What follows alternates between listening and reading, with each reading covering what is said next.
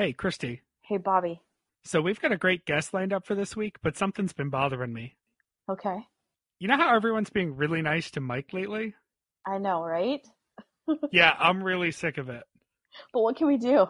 I think we should bring someone else on the show this week since Mike's not around, someone who he would absolutely hate to have be a part of the show. But who can we get?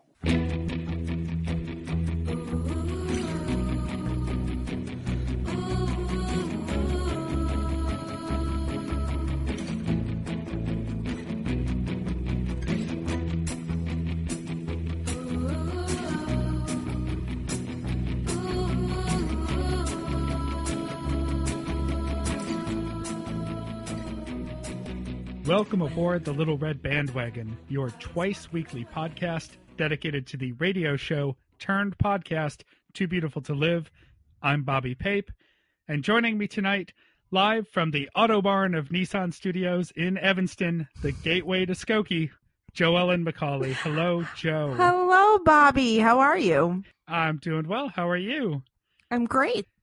On Mondays, we bring you a recap of the latest TBTL week that was, but this is a Saturday edition of the show when we take a trip down memory lane as picked by a special guest, TBTL 10. Tonight, we talk pre Andrew Pastrami with Hawaii 10, Charlie Trillis. Hello, Charlie. Hello, Bobby. Hello, Christy. oh, Joe. Charlie, thanks for coming on uh, and making this the widest time zone stretch yet for us. We're glad to have you. Tonight we'll start out with uh, anything that we must discuss, followed by a little introduction and interview with our guest Charlie, followed by your TBTL history clip uh, going back to spring of 2012 tonight, followed by how you can get involved and some housekeeping. But first, Joe, is there anything we must discuss tonight? Anything different? Nope, absolutely not. All right, I like it. So with that, we'll move on to our guest, Charlie welcome once again, and thank you for joining us tonight. Tell us, because uh, we were talking about this just before we started recording, how would you describe in a few words the clip that you brought us for tonight? Oh, well, when I asked my friends, oh, when I told my friends about it, I just got a headache trying to explain what a podcast and LRB and TBTL was. So I just said, it's a radio interview about men eating pastrami in a restaurant. And I'm sure that didn't phase them in the least, right? no. They still had the same puzzled look, but it's a lot easier okay. to explain. I told my friends it was just Mike Pesca porn, so I I'm right there with you. I assume that's why you picked that. I mean, we all love a little Pesca in our lives. Right? This is one of my favorite TBTL moments, and I was so excited, Charlie, when I saw it come through littleredbandwagon.com I think people forget with Andrew's pastrami addiction that in fact TBTL's history involves pastrami from from actually I shouldn't say before Andrew joined the show. It was right around his early episodes, but he wasn't on this trip. Uh huh. Um, I won't babble on too much now because it'll be more fun to do that after the clip. Instead, uh, Joe, as you always do, why don't you jump into uh, an interview with our friend Charlie? Perfect. So Charlie Tell me about your first time. What was your first TBTL episode and do you remember it and and take us down that memory lane? Well, I vaguely remember it. My first episode was the day after Bryant Park Project got canceled.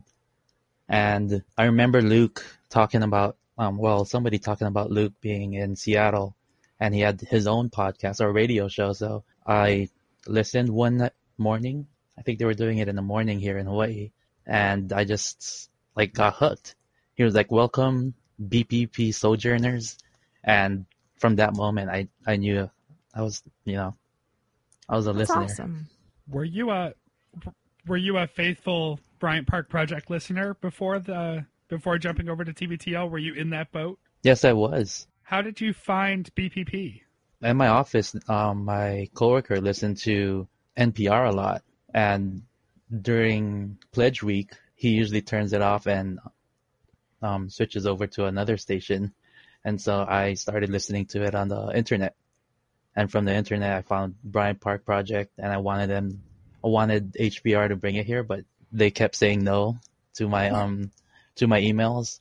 So I just started listening to Bryant Park Project, and like before I knew it, yeah, I was I was listening to TBTL. We should back up a little bit before Joe continues with her line of questioning for you because I have a couple of questions about where you are and how you got there. Um, like I said, I think you're you're by far the westernmost ten that we've interviewed yet on Little Red Bandwagon. So tell us where you are and how you got there. Well, I am in Honolulu, Hawaii. Not to brag. I was born in the Philippines and I immigrated here when I was six, and I've been trying to leave ever since, but it's just a little too expensive to leave. I mean, it's really hard to leave paradise, you know, looking out the window. all you see is rain and clouds and more rain and humidity. I mean, it's beautiful. Sounds really rough. Yeah. uh, and so dodging a pledge week is at the heart of your origin story. Yes. That's amazing. I love it. So, Charlie, what made you attend? Was it a particular episode? Was it a particular experience? When did you feel like you were actually a 10? You were part of the community, you were a fan, that was it. There was no looking back. When was that and what made that happen for you? I'm not really sure. I just love listening to his audio drops, and he was the only one that I that started shows with audio drops. Do you have a favorite audio drop? Not to put you on the spot, but Um, yes, I do actually. When he um, the the commercials that he um he grabs like slapjacking and don't miss the sausage fest. I love those, yeah. especially the sausage fest. Sometimes I have it on speaker at work, and then he played it, and then they're like, "Don't miss the sausage fest," and my boss looks at me. I'm like, Oops. I often accidentally say drops just in conversation, which is kind of embarrassing. I mean, Oh, when you walk into like a conference room at work and I'm all, don't miss the sausage fest. That's at least you have context. I don't. So it's great. I feel like you're kind of asking for it at that point. I know. Joe. I know. yeah. Great. Uh, so, Charlie, have you made any TBTL appearances? Have they read any emails on the air? Have you been actually able to be on the show in any capacity? No, I haven't. But uh, does the Andrew Walsh show count? It does. Uh, well, m- I 'Cause I mean, was that on- gives you a half point, I think. Were you a call in? Yeah. Tell us about that. No, I was a um. They also had like live streaming, so I would chat in all the time, and they would read some of the responses that we that I had.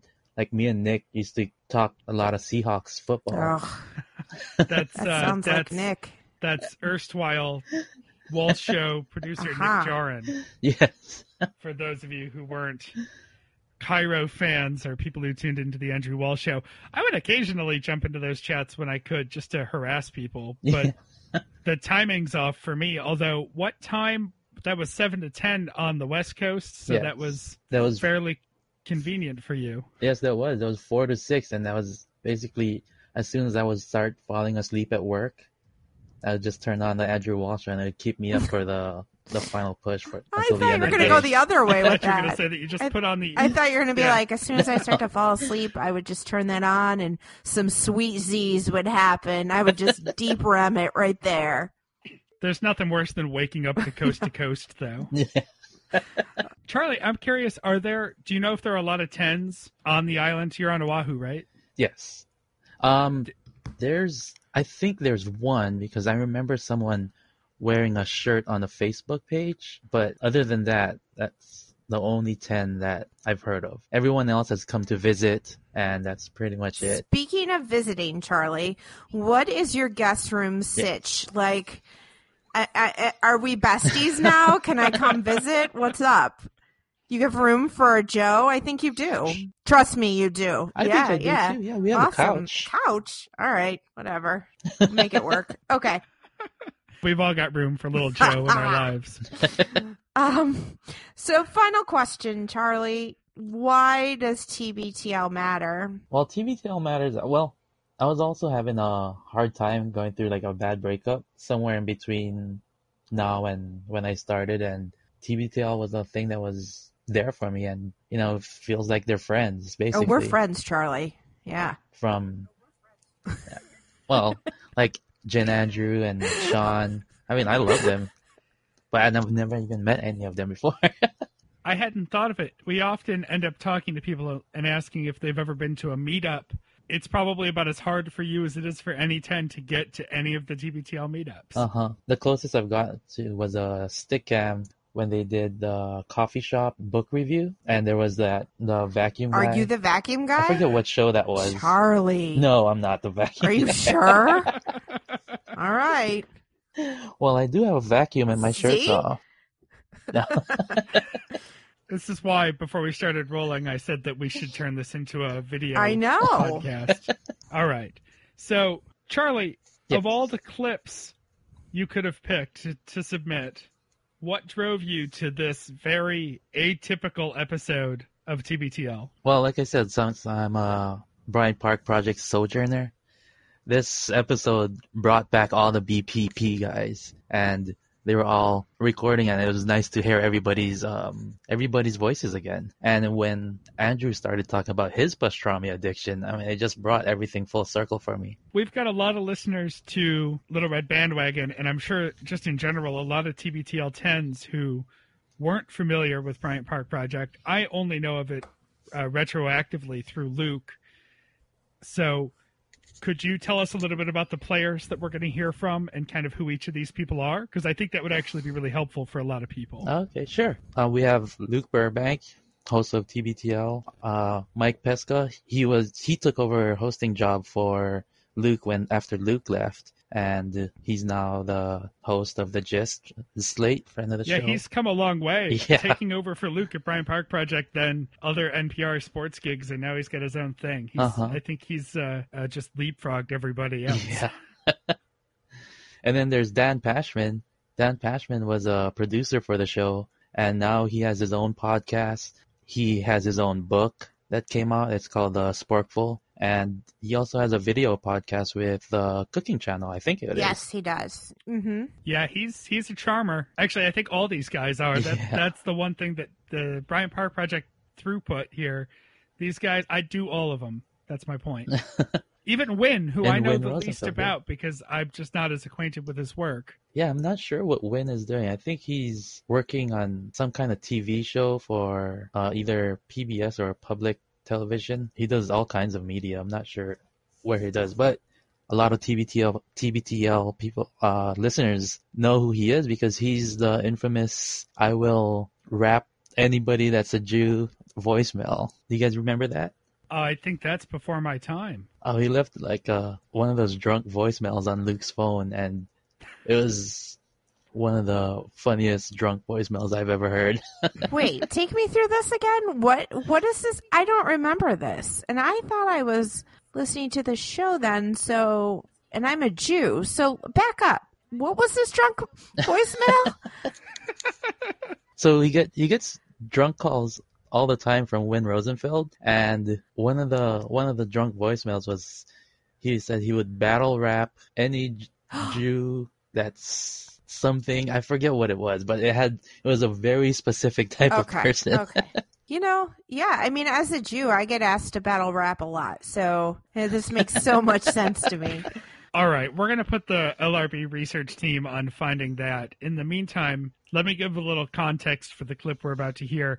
This is episode number 1069 in the Collector Series, live from the Second Avenue Deli in New York City.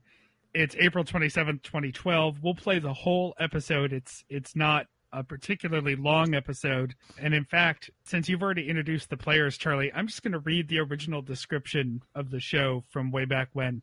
It reads, in possibly the most bizarre TBTL of all time. That's up for debate. Luke and his pals descend on the Second Avenue Deli in New York, eat and drink up a storm, record it, and call it entertainment. Uh, so, with that, let's take a step back now and regular producer Mike McCauley, uh, take off that hat and roll the clip. New York. New York.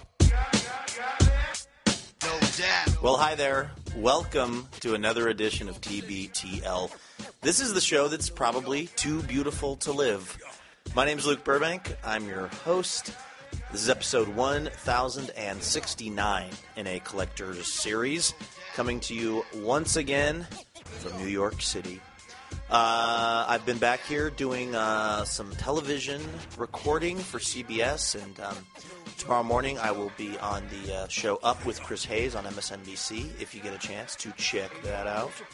Um, what we have for you today on this Friday edition of the program is really and truly one of the more bizarre recording experiences I've ever been a part of. Last night, uh, me and three buddies, uh, Dan Pashman, who does the uh, great podcast The Sporkful, along with Mark Garrison. Uh, also, my friend Win Rosenfeld, who is a amazing uh, filmmaker, video person, editor, and then our buddy Mike Pesca, who you've heard on uh, TBTL a bunch of times. He's a sports reporter at NPR. We all went to the Second Avenue Deli, and by the time I got there, everybody else uh, already had their recording equipment out. Mike had his audio stuff. Dan had his stuff. Win was videotaping the entire thing on his phone. And we proceeded to sit there and cross interview each other in the most bizarre way of all time. So just imagine a table. Three of the four guys have microphones and are constantly moving the microphones around the table.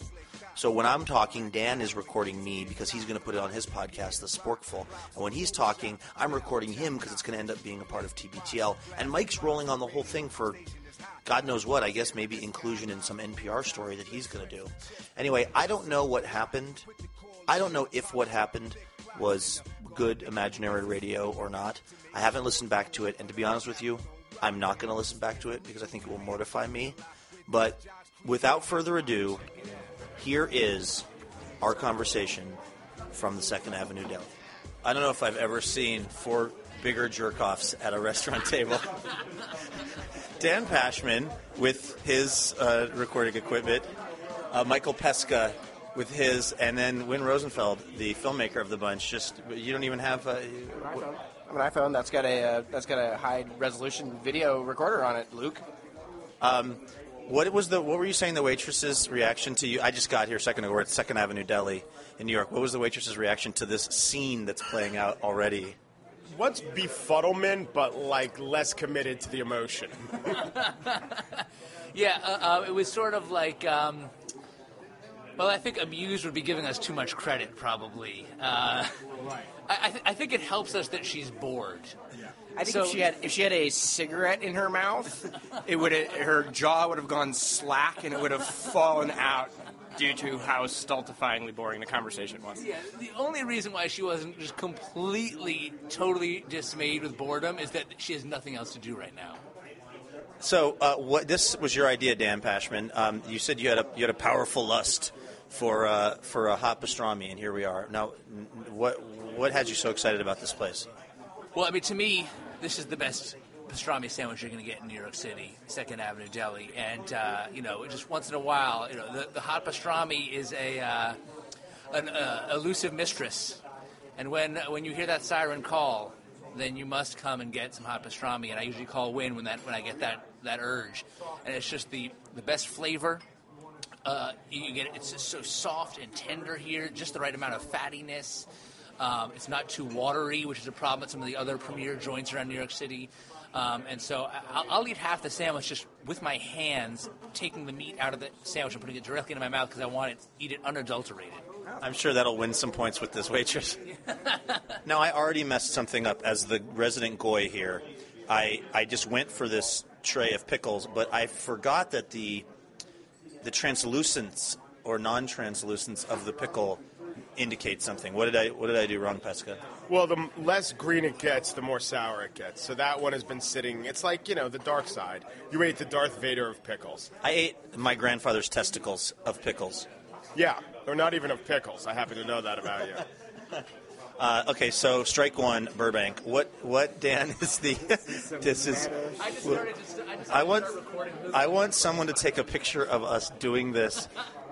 I think it has to be the videographer. But I won't. No, but I want Win to. No, put us in the I. I want Win to be recording on his phone while we're all sticking microphones in each other's faces. Dan is now got his mic trained on me, And Pesca, is, you're you're the demure one. You're just over there. What are you? Are you getting a Nat sound right now? Just rolling. I just, I'm rolling in the background, so in case we need to cover up any pickups. Okay, By so h- hold we on. Should, we should refer to pickups in this conversation.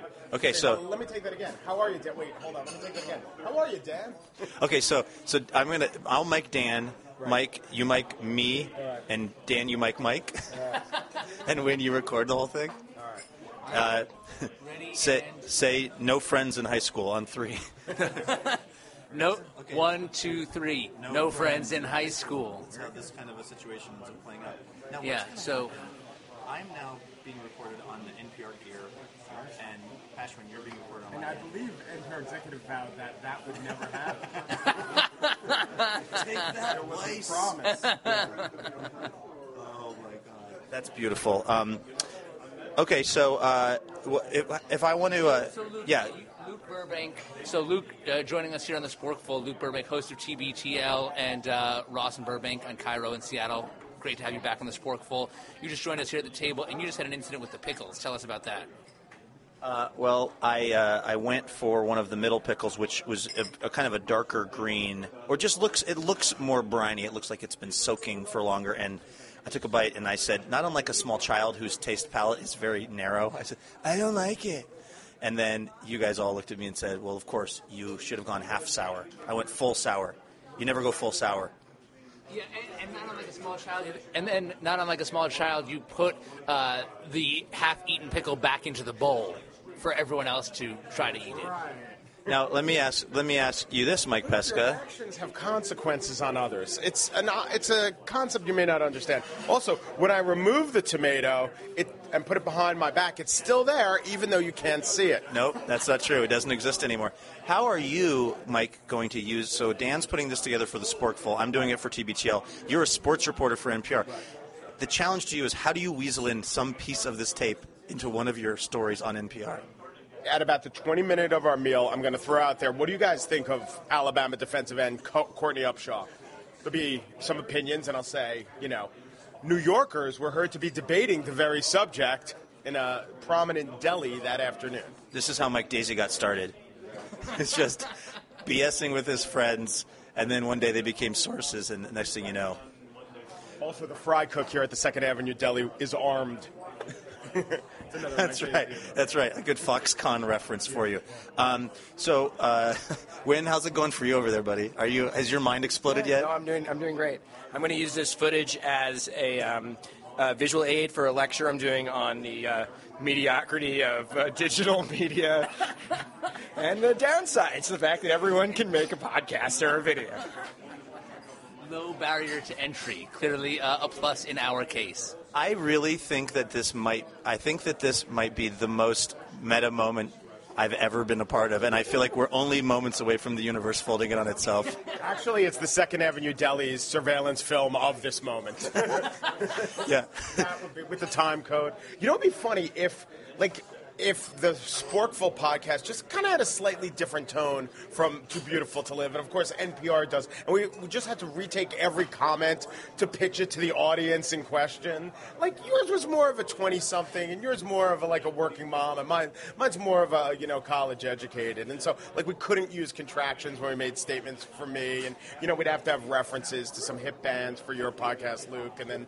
I don't know what. Uh, That would be basically. Uh, I think you're describing what they tried to do with the Bryant Park project.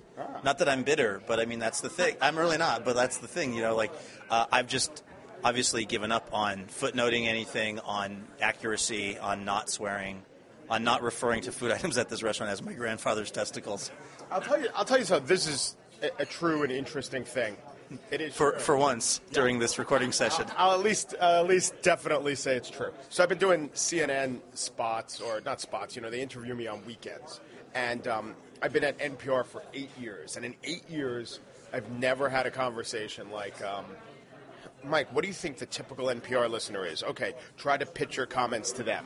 Like no one ever talks about the audience, uh, except in a general term, like this is good to listen to or this isn't, right? No one ever says since our audience is mostly this kind of person, avoid this kind of subject.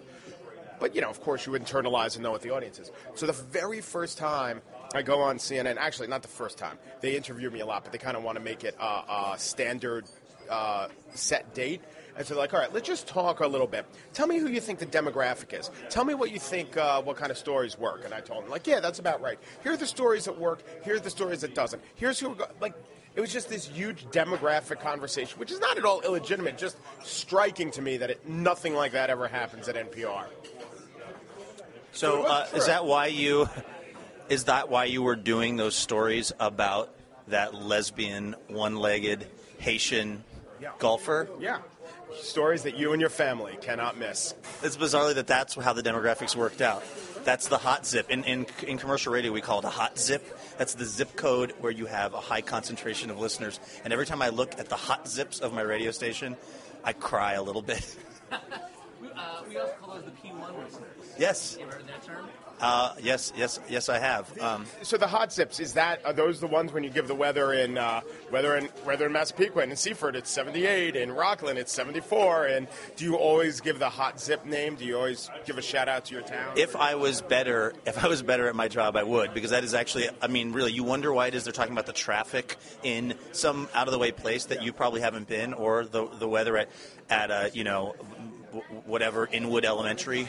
It's like because you're right. That's probably a hot zip for uh, for Channel Seven or whatever. A question I have I have heard that there is no way that you have the actual readouts from these places. Do you just uh, fluctuate by one or two based on your own whim when you give the weather in, the specific locations, or is there a card that says when you say Inwood always minus three from what it is at the airport, when you say you know Capitol Hill it's always plus one? You, have- That's you know, and I never even thought about that. But how would they know? Like, they don't, do they have do they have sensors set up everywhere? I can tell you about the traffic stuff because I was a traffic reporter.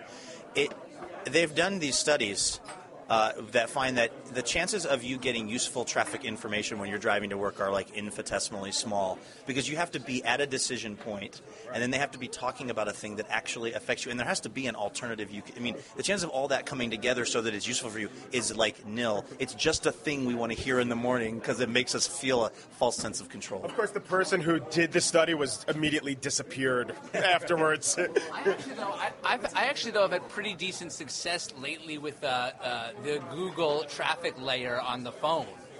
Uh, iPhones, which you three probably have because you're so cool, uh, have awful GPS, and it probably doesn't work at all. But the GPS on the Android phone works really well. Oh wait, hang on. Um, you can join us. sorry to do this to you this is I'm embarrassed of myself right now can I get a, a Johnnie Walker Red Neat And, uh, do we want to order some food? Are we yeah to- sure yeah I'm in All right. Um, what, what, what are we thinking here? Are, are we all just getting pastrami? Are we getting other things? Win please stop videotaping this I don't want anyone to know this happened Can I have a hot pastrami on rye, please? Wait, uh, take that again, please. Can I have a uh, turkey with uh, no bread? not not not Jewy enough Yeah. No, the hot pastrami, please. I'll I'll have a hot pastrami, please. Uh, I'll also have a hot pastrami. How about this? I get a pastrami and we can split ours. Okay. Okay, I'll get a, I'll get a hot. No, I mean I get a hot pastrami, and he gets a hot pastrami, and we'll split it. Yeah. Yeah, I'll get a hot pastrami. Is anyone going to get anything else? Like a soup? I mean, there's soup you can get if you, if you want to get other things. I mean, there's soup. You can get like uh, gribenes. If you had gribenes, that's like, No, what is that? That's deep fried chicken skins. Oh yeah, yeah. I, did- I, I want I want to try that. I'm watching my weight. Light that candle. That's really intense. You don't want to be in the booth at Sing Sing with me after that? That's a rough. That's a rough get. Can I get a Grey Goose and soda with a lime? A, a Johnnie Walker Red, and then I need something to chase it with, which would be a Grey Goose and soda. Most, have you, if you've noticed, most of my ordering is focused on the alcohol portion of the evening. That's impressive. I'll actually ha- I'll actually have a Johnnie Walker uh, on the rocks as well, please. And, Mine's not rocks, mine's neat, please. Thank you. Uh, no, I'll have that on the rocks. Thank you. But it's Grey Goose with soda. Yeah, Grey Goose and soda. Thank you. And, um, do we want and do we want chopped liver? You want to try chopped liver? That one I don't have any interest in, just based on the negative connotation. Let, let's start with this. And uh, wait, say it again. Oh, please. All right. Um, I, I, I'm not used to moving the mic back and forth. Um, you guys have more experience in this than I do. Um, why don't we just start with that? We can always order appetizers after the entrees, which, by the way, is a strategy that I highly recommend. In Can, can we all? Uh, can we have a, like an armistice? Can we all stop recording and try to get our dignity back for like t- ten minutes? Everyone press stop on your machines and walk away. All right, that sounds good. Okay, When the food comes back, we're going to Yeah. record. Okay. Thank you. Sorry. Three, and you guys were going to share. For that's that's humor. That was that was humor from him. Thank you. You know what? Actually, can I get a Makers uh, on the rocks also? Thank you. You're gonna need that one, man. Damn it! You're still recording, you cheater. All right, uh, so the sandwiches are uh, here now. We're, we've jumped forward about 15 minutes and one St. Louis Blues story in time. Uh, so, Pashman, uh, can you uh, tell us tell us what we got in front of us and what we're looking for here? I'll, I'll, I'll do my intro too. Okay, so the sandwiches. Okay, so the sandwiches have arrived. They look glorious. Uh, Win is taking videos. You can see them glistening. The, the, the overhead lights are causing them to glisten. I am going to go ahead and remove the top layer of bread and just stick my finger directly into the meat and put it into my mouth as I we would speak. say I would say the fat might be causing the glisten as much as the light. It is the two elements together. It's so delicious. It's so good, so good. Mike, what are your thoughts? It's really so delicious. When you say best pastrami, look, there's Sarge's Deli down the block. I know you're not supposed to say that here. It's good pastrami. Like you wouldn't come out of there going, I had a substandard pastrami. Oh man, that was really What good. makes it? Just the thinness. Now, when they say hot pastrami, is it that the sandwich is warm or that it's supposed to be spicy hot? What's the hot? Temperature hot. It's, it, it- it's kept in a steamer, so it's nice and warm. They slice it. They slice it thin, but it's also just like just the right level of fattiness in the meat. Um, and and uh, to me, I think, I think it's the marbleization of their cut that makes it superior in, in, in reality. Win, Win, you got thoughts? Let's shove the mic in front of the guy right as he takes a giant bite of pastrami. No, pastrami's great. It's very marbled. I will say this about pastrami: it is the only sandwich where, but for a spread, you really not only don't need to, but flat out should not put anything on it. Even the cheesesteak, onions are good, mushrooms. I won't. I won't discount the mushrooms. Even corned beef, of course, you have some cabbage with it. Think of another sandwich.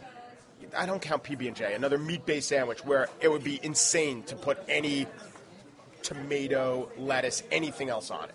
That's a good point because you want to just, it sounds like you just want to show off the meat. Let me ask this to you guys, and I'm throwing around as much of my Yiddish as I can here. Would it be gauche if I ordered another entire sandwich and ate it here? And I'm not even joking. No, it would not be. Go- it was gauche. Is that your Yiddish? Isn't that Yiddish? No, no, it's French.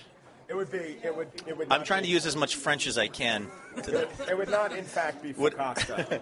would it, my, I'm trying to use as much French as I can. Uh, and also, these chairs are not great. My tuchus is a little sore. That's better. Now you're doing better. All right, now you're on the See, because I used a, a Yiddish word and when I was playing French, and then say, see what I did there? You see what I did there? Yeah, but when you when you said you were going to speak Yiddish and then you said gauche, you sounded like a little bit of a yutz. Oh, all right. Um, a burn on me. Okay, listen. Luke, I want you to take a bite of the pastrami. Luke, I want you to take a bite of the pastrami without bread. You want me to do one of your patented disgusting finger pickups? Yes. Don't mind if I he'll, do. he'll pick it up for you if you want. It's good, but so this raises the question: Why do they serve it on the bread? Because it sounds, Pashman, like you you think it's better to just eat it straight. I mean, the, the bread is an encumbrance. Because of society, Luke. because we have a society that we're trying to live in.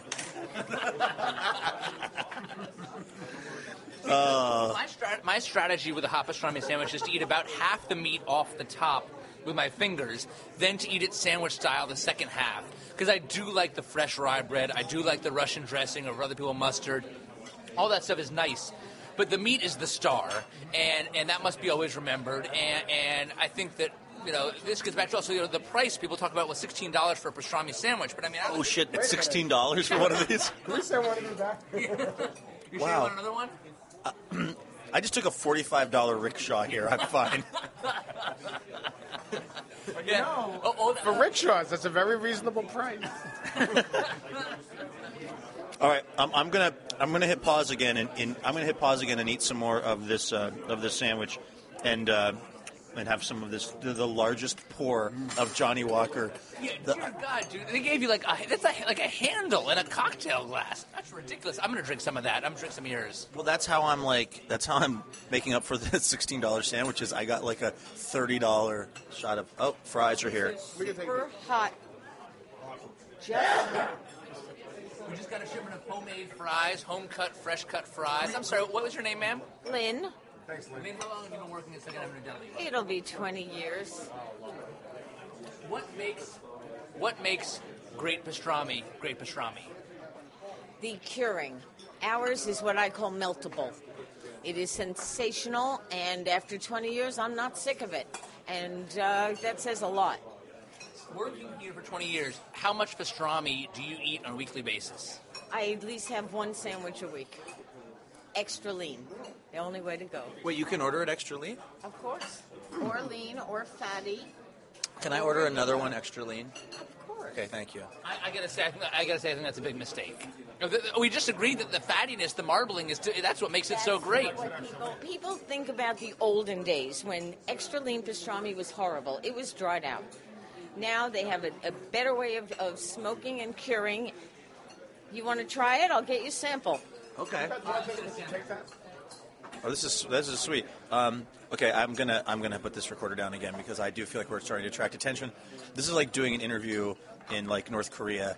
You're trying to just like lower. Thank you so much. Thank you.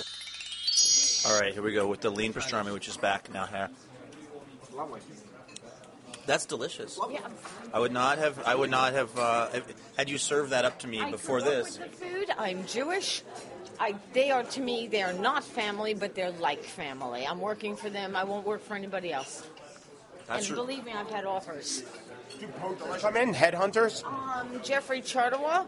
Who's that? He I know him. Yeah. yeah. With Rocco DiSpirito, Yeah, the one who needs to grow a pair with the mother, whatever that was about.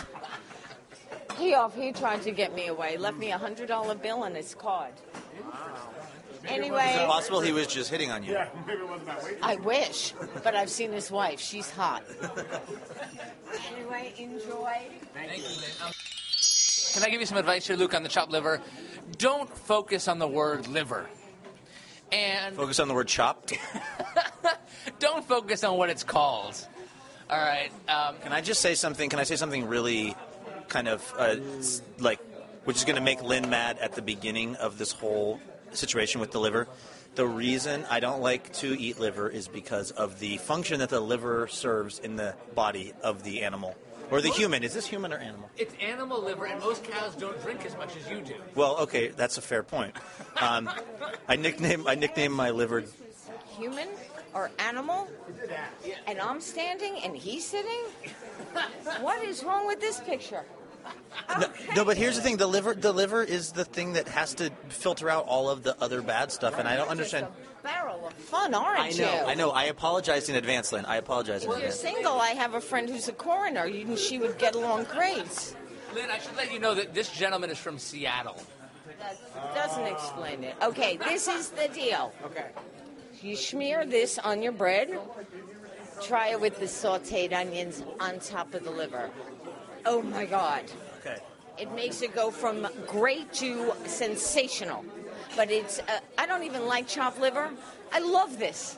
I swear to God, I love it. How often a week do you eat this? Because my cholesterol has to be lowered, not as often as I want. But I do take a sneak here and there because it's amazing. It is utterly amazing. Rye or ca- challah? Rye. Rye is the original. Some people do like challah, but you want the full experience, the rye. Ask your question again, Mike. Rye or challah? Uh, which raises the other question: Rye, Rye or the Kaiser? Or the wheat Weird or Al. rye? Weird, Weird Al. No Weird Al Or perhaps you would like an appetizer. Stay away from the tuna. It smells funny tonight. But you just can't go wrong with the rye or the Kaiser. Yeah. yeah excellent. Um, Luke, I, Luke, I think that you should think of it not as chopped liver, but think of it as Jewish guacamole. That would. Uh, wait, does guacamole come from the part of the avocado that filters out all of the bile? if that helps you get through the night, yes.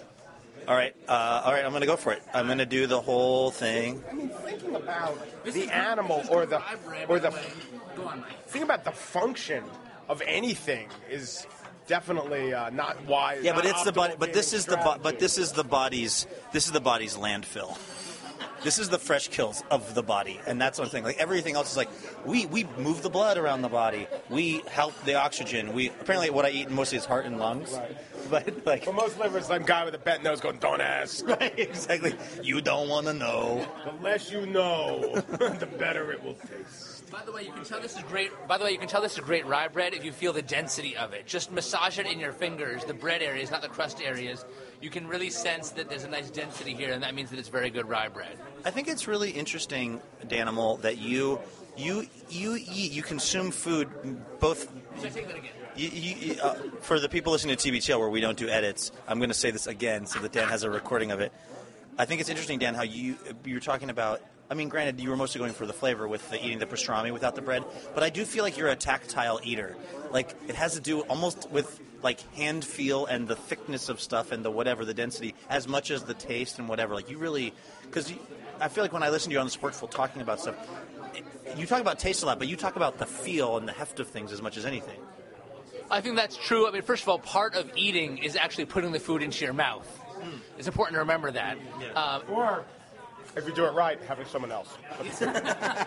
Um, but the other thing, you know, it, but the other thing is that it's, uh, you know, it, it, there, there, there's, what was I say? There- there's a sensory experience to eating, you know, but, but it's also it's a lot of it when you talk about the physical structure of the food. A lot of it is about ratios and, and what happens to the I food. thought you were going to say race, and I'm really glad to hear that that ended in Shio. Yeah, I, I'm, I'm playing the race card here in this discussion of chopped liver. What if in markets that hate Al Sharpton's show, they air it on a half-hour delay and just a just to add Shio after every one of his references to race, like in Jackson, Mississippi? It's like, wow, I love Al Sharpton. He's always talking about ratios. I, you know, I kind of like uh, I kind of like Jesse Jackson. He talks more about fractions, but Sharpton on ratios is fantastic. Luke, I have to express a little bit of con- Luke. I have to express a little bit of concern with your ratio of, of chopped liver to onions. I actually was. Well, let me say this. I looked over at Pesca, who had like an onion or two. This shows you how afraid I am of the chopped liver. I'm trying to drown it under a sea of forgetfulness You're of chopped onions. onion. Yeah, are you, are you are you sensing a theme here re- regarding me and the chopped liver? So too many onions? Should I take some of the onions off? I mean, look, if you're go- if you're going to eat chopped liver, then eat chopped liver and taste it and love it. Okay, at least the first two. All right. All right, here we go. I'm gonna do this. I've Luke never, Burbank's first ever chopped liver experience. and not not just chopped liver, but I mean maybe liver of any What about kind. foie gras? I don't like that. I don't like that for the s- same reason. What about pate? Nope. What about Al Sharpton? Always. Uh, sometimes two times without pulling out. Um, it's not really relevant to food, but I thought I might make you laugh. All right, here we go. We'll put a drum roll in later. On TBTL, they don't sweeten their drum rolls, just so you know. Awful. That's all horrible. I'm, I'm, uh, I'm kind of figuring- I can't think of anything I want to eat less. Dude, was this all a joke on me? No, Is this I a love candid? mine. I Is this love like? mine. I'm about to eat about a half pound of it right now. This is not a. This isn't. You didn't just candid camera me. Do you want to see me eat a giant? Do you want to see me eat a giant mouthful of it right now to prove that's not a joke? Wait, wait. You didn't swallow the liver part, did you? That's just to get the onions to stick to the bread. Oh my god. You know. You know what the dirty little secret about chopped liver is? It tastes like liver. What do you guys think of the chopped liver? I Funny loved you it. should ask. I loved it. I think it's great. I'm a huge chopped liver fan. Wait, hold my mic so I can eat something. Way to hold my mic. I didn't really like it. Do you ever eat it? I do actually. It was an acquired taste for me, but I do like it. Yes. I'm sure that as chop, I'm sure that as chopped liver goes, this is the like chopped liver to end all chopped liver. But It literally did end all chopped livers for you, I think. it started and ended my entire relationship with It's chopped the liver. alpha and omega of chopped liver. Yeah. Yeah, no, not for me. Because when I was a kid, like one time, I think my mom made liver, and I did not like it. Right. And I thought maybe it was bad preparation, but I just had it, and that tastes exact. I, the good news is, in retrospect, my mom wasn't that bad at cooking liver because that's pretty much what it tasted like. So, but again, I'm the I'm in the minority here. I'm the only one who's not a fan. So, Hey, you know what? Uh, more liver for me. I'm going to town right now. Second right. Avenue Deli got you closer, united you with your mom. I mean, it took 20 years, but made you realize something special about your mom. Maybe she did love you after all. yeah, um, yeah, yeah. Oh, but but uh, but wow, really? You guys really eat this? Like voluntarily, you eat this? How do you feel? Man, all right. To each their own. Um, I'm gonna hit pause again because I feel like it's getting weird and possibly anti-Semitic here.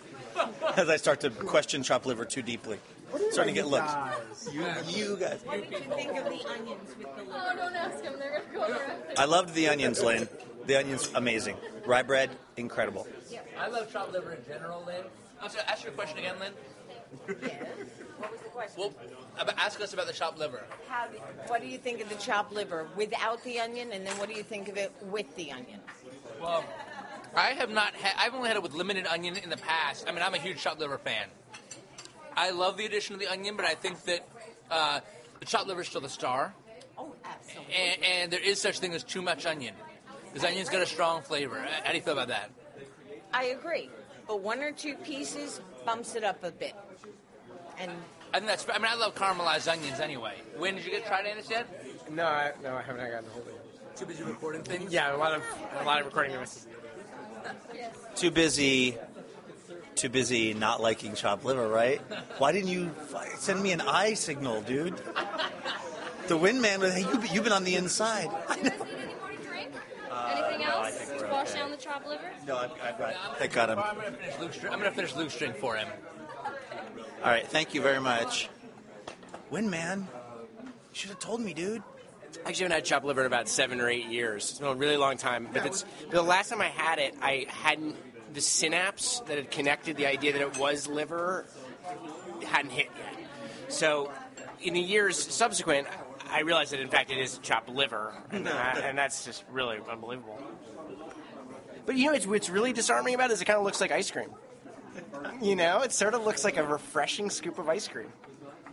Not. That's a TV show I would watch, where people come into an ice cream shop and then it's just scoops of chopped liver and just watch their reaction. It's not on Spike already. Is it, is it really tough to program some of those networks? It's just like let's take a version. Let's see what a kind of dumb 25 year old male would like of this version of things that already exist. Then you have a show. Luke, can I stick my straw in your beverage?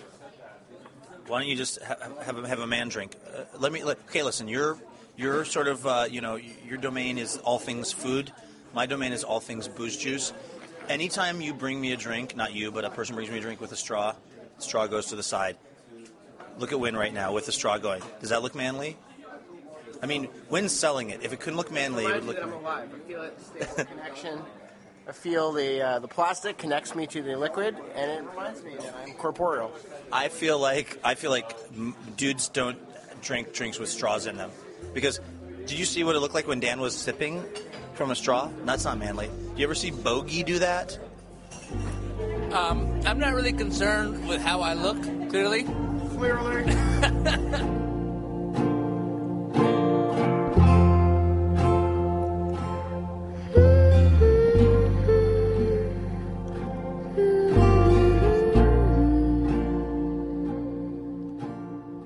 That happened. Again, uh, you know more about what was on that tape than I do because I have not listened back to it. Because again, I think I'm pretty embarrassed about it. I guess not so embarrassed that I wouldn't put it out as another edition of TBTL. But anyway, I hope that was at least uh, moderately entertaining. Um, all right, uh, let's see. That's going to wrap it up for this week of broadcasting on TBTL. Thank you very much for listening. If you are in the New York area, um, we're going to meet up tomorrow at 4 p.m. at the Standard Beer Garden over near the High Line. So if you are around and you want to come out and uh, have a drink, uh, hopefully we'll see you there. Um, otherwise, like I said, MSNBC Saturday morning, and then Monday we'll be back in Seattle, bringing you a, uh, a more a more traditional version of TBTL. Thanks for listening this week. Hope you have a great weekend. Until we see you on Monday, please remember no mountain too tall, and good luck to all.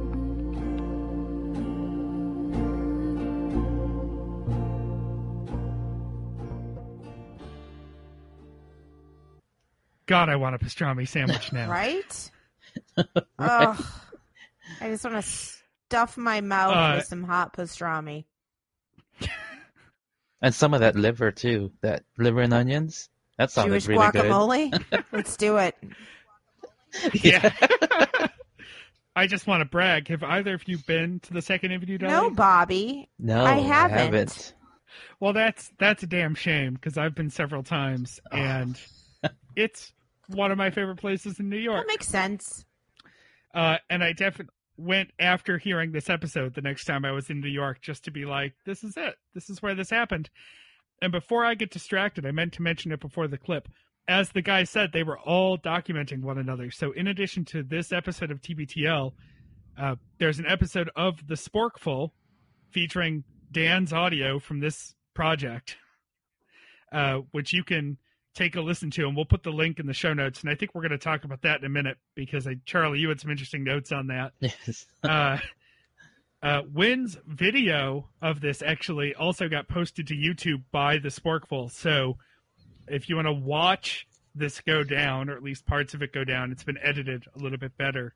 Uh, we'll put the YouTube link in and we'll post all that on Facebook. I did ask Mike Pesca today if he ever did anything with his audio for NPR, and he no, he couldn't find a way to squeeze it into any of his sports reports. You you talked to Pesca today? I I called in a favor to see if he had used this audio because I wanted Did to cover all our about bases. me? Did he talk about me? Did he did he bring me up at all? No? He cited the restraining order and then asked to be Okay, left good. alone. Good, good.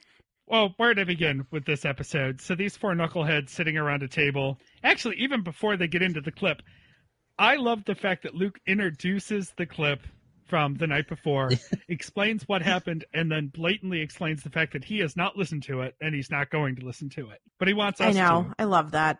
He's like, this could be awful. It could be terrible. Let's just do it. Let's go. Well, it was the only audio Yep. we had, so Yep. it was a show. Yeah. Charlie, for people who go and listen to the Sporkful show, you have in your notes a comment on the production value of TBTL versus the Sporkful. Are you a regular Sporkful listener? Um, well, I haven't had a chance to listen to the Sporkful lately, but I was when this show was posted, and the production value of TBTL and Sporkful was just vastly, vastly different. I mean, you can hear it in the um in this version. You have Dan asking them to repeat what they just said, and in the Right. Sporkful version, I mean, none of that is in there. It's so nice and tight, and sounds like a really, really put together show. When behind the scenes, you know, it sounded like how it would how it does here. Yeah, so basically TBTL sounds like a production meeting for the Sporkful. yes. You know what though? I think that's that's endearing. I think that's one of the things I really like about TBTL. I I like that it's not polished and it's not perfect and it feels really real. Also, it makes me um not feel so bad about myself because at least I'm doing better than TBTL, right? I'm kidding. You can just uh, just uh, point the fan at your pumpkin spice latte soaked ass and Right? move on. That's not going to make sense for anyone who isn't friends with you That's on okay. Facebook. Their cheer to start recording one, two, three, no friends in high school. Yes. Thought that was very telling. That was amazing.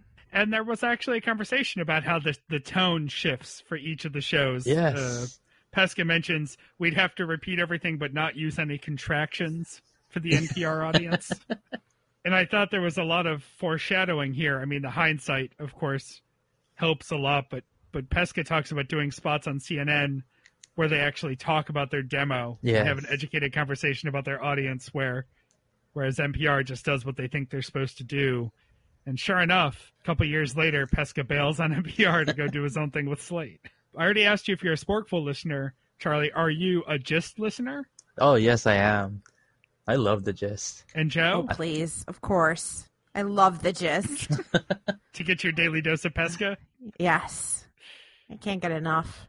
Just a few other notes from this episode. You can tell that it's earlier in Luke's life because he orders a Johnnie Walker Red and then a Grey Goose and soda at the same time to huh. wash it down. His chaser was a Grey Goose and soda. I loved it. And I loved that the waitress Lynn questioned Uh, it. She was all, "Do you want that Grey Goose instead of the Jen- Johnnie Walker?" And he was like, "No, no, no, no. I need a chaser. That's, I, I need them both." Let's talk about Lynn for a minute. Is she just the caricature of the waitress you want when you go to a place like a, an old Jewish jelly? Yes. I thought that was the same person um that Langer's article was about. Remember when Andrew was oh, talking right. about that that waitress in Langer's? I thought this could be exact the exact same person. Yeah, they all go to the same uh, sassy waitress Yes. conventions in Pittsburgh every she was year, amazing. and they just trade notes. I want a little bracelet. WWLD. What would Lynn do? She would just make fun of you and Yep. tell you to eat the chopped and you know what? Yes. That's the answer to everything. she's she's on it. She's a smart lady. Well, she's been doing it for 20 years. I know. Did you ever did when you made the trip there, did you ever get Lynn? Did you look for her? Did you ask for her? I have so many questions. Uh, I did not seek out Lynn, but I think everyone I've ever had wait on me at Second Avenue Deli has been sort of equally knowledgeable and sort of sassy. I think it just comes with the territory of a place like that. Uh, I will say they really missed out on the matzo ball soup, Did they? which you know is is another classic order, but it's awesome. When they were all ordering, and I think was it Dan? Somebody mentioned the soup, and I remember the first time when this aired originally, listening and just like, please, somebody get the soup, please, please, and nobody did, and my my disappointment was heavy mm-hmm. then, and it and it, and it was with the re-listen. So it's good to know it's good there. I was sick as a dog one of the times we were in New York, and we met with a friend, and we almost didn't go, but I'm glad we did because I got the matzo ball See? soup, and it totally worked. it saved you. It did exactly what it's supposed to do. And then the latkes, I don't think they got latkes either. At least they didn't talk about it. But they did talk about those pickles that Luke grabbed, and then as soon as he ate it, he put it back in the bowl. which made me laugh so hard. I loved it. You know, I'll give him some slack for that because it's the one thing on the table that's so acidic that it's going to kill anything you put on that pickle. Yeah. Okay. kind of an amateur move, though. You got to know better than to grab Right? the full sour pickle. Yeah, so how many things do you think he spit out? He spit out the liver? And Well, to be fair, he did call himself the goy at the He did. table. He owned it. which I don't think he. I mean, I'm I'm not Jewish, but I understand that goy is a term you have to earn. It doesn't just mean any Gentile. Goy is kind of a term of endearment, right? Yeah, I mean it is. I mean, if you want to get real um, deep into that, you're um, maybe a goy toy, but like he's a real goy at toya. but you know, yeah, you have to earn your goy. I mean, not like you earn mensch, but you got to earn it. Yeah. Sure. Right. Well, that right. That's the next degree. I'd like to think, at least in some circles, because I have a Jewish friend. I I've worked my way to. You you to do. You have a mensch Jewish friend. I do. It's not me. Just one. it's not you. Nope. We're gonna leave it in. We listened to the whole episode. There is the awkward little bit of race talk. yes. Yes. clearly they're getting into their cups toward the end of this. And through all that, the really upsetting part is that Luke eats the chopped liver, hates it, and then realizes that Win also didn't eat it, but that nobody's shitting on Win. Yep. and he has that look like, I trusted you, bro. And my last point drink uh, liquor, straw, no straw. What do you guys think about this? I say no straw. no straw. Every time a drink comes in with a straw, I remove it just like Luke. Absolutely. And my problem is if I don't take it out immediately, I start bending it around the glass and Yeah. Like screwing around with it and not just drinking and being No. depressed like I'm supposed to. Yeah.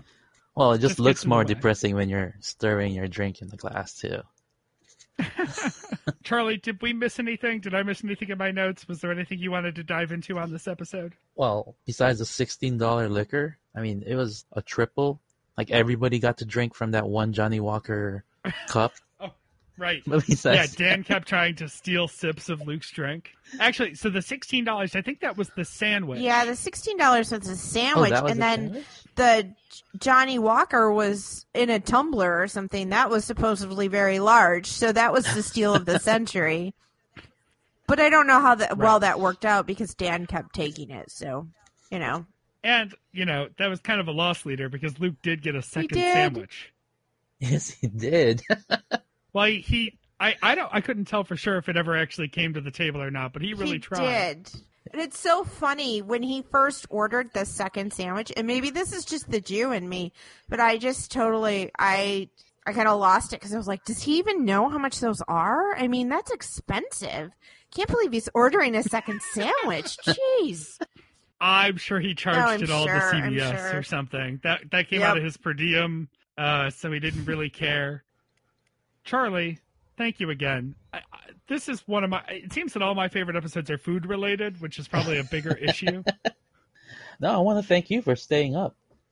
Oh, that's no problem. We're glad to have you. I don't mind staying up late to have a, a far away guest on. That said, let's jump on to our next little topic before we get going. And that's me telling you how you can be the next Charlie. Folks, you can get involved. Submissions to the form have slowed. Some of you who filled out the form chose an episode that has already been done. We still want to talk to you. Hopefully, you have more than one episode you love, so feel free to go back, pull another one, remind us, go to the form again. Um, some of you filled out the form but didn't actually put an episode.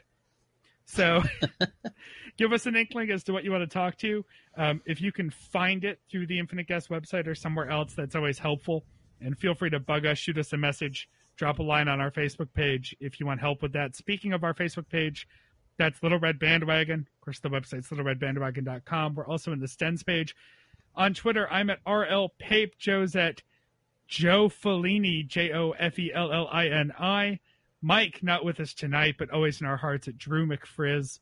The show Twitter is at LRB Podcast. Charlie, is there a good way for tens to get in touch with you? And maybe if there were any Hawaii tens out there we don't know about, Well, I'm show on us the where you are. I'm on the Stens page, and I'm also on Twitter at MergeCross, M E R G E C R O S S, and just give me a follow. Yeah, let's get the Little Red Bandwagon bump for at Merge Cross this week. Shoot us an email at Little Red Bandwagon. That means three people are going to follow you on, on Saturday afternoon. Little Red Bandwagon at gmail.com is our email. Leave us a voicemail or shoot us a text at 802 432 TBTL. A little bit of housekeeping tonight. We will skip the archive project update. Joe, I won't put you on the God. spot for that, but tell us about the latest Thank goodness. Let's skip that. Well, it's pretty. You know, you. It's been the I'm same put thing every myself on the hot seat. Uh, I'm not doing Gold that. Star. Go on. Sorry. Tell us about the latest episode of Tired and Emotional. Yes. Your uh, Yeah, so uh, the latest episode we have, I had an Aerosmith weekend, and what's that, you ask? That's a weekend filled with sex, drugs, and rock and roll. So I talk about that. I go to a gun range, I get a tattoo, and I do all kinds of other fun things.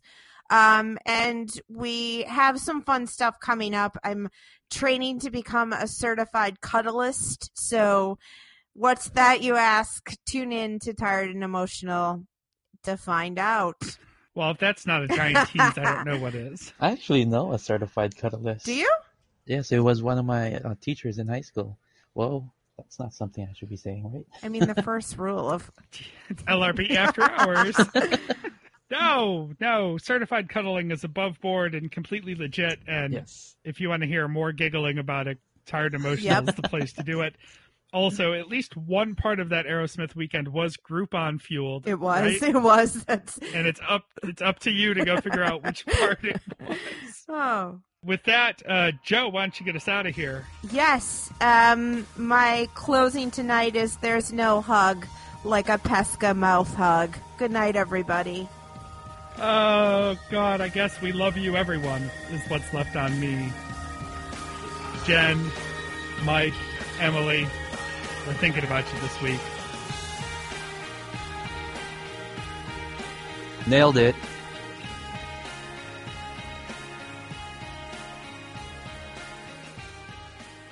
Oh, man, that was really good.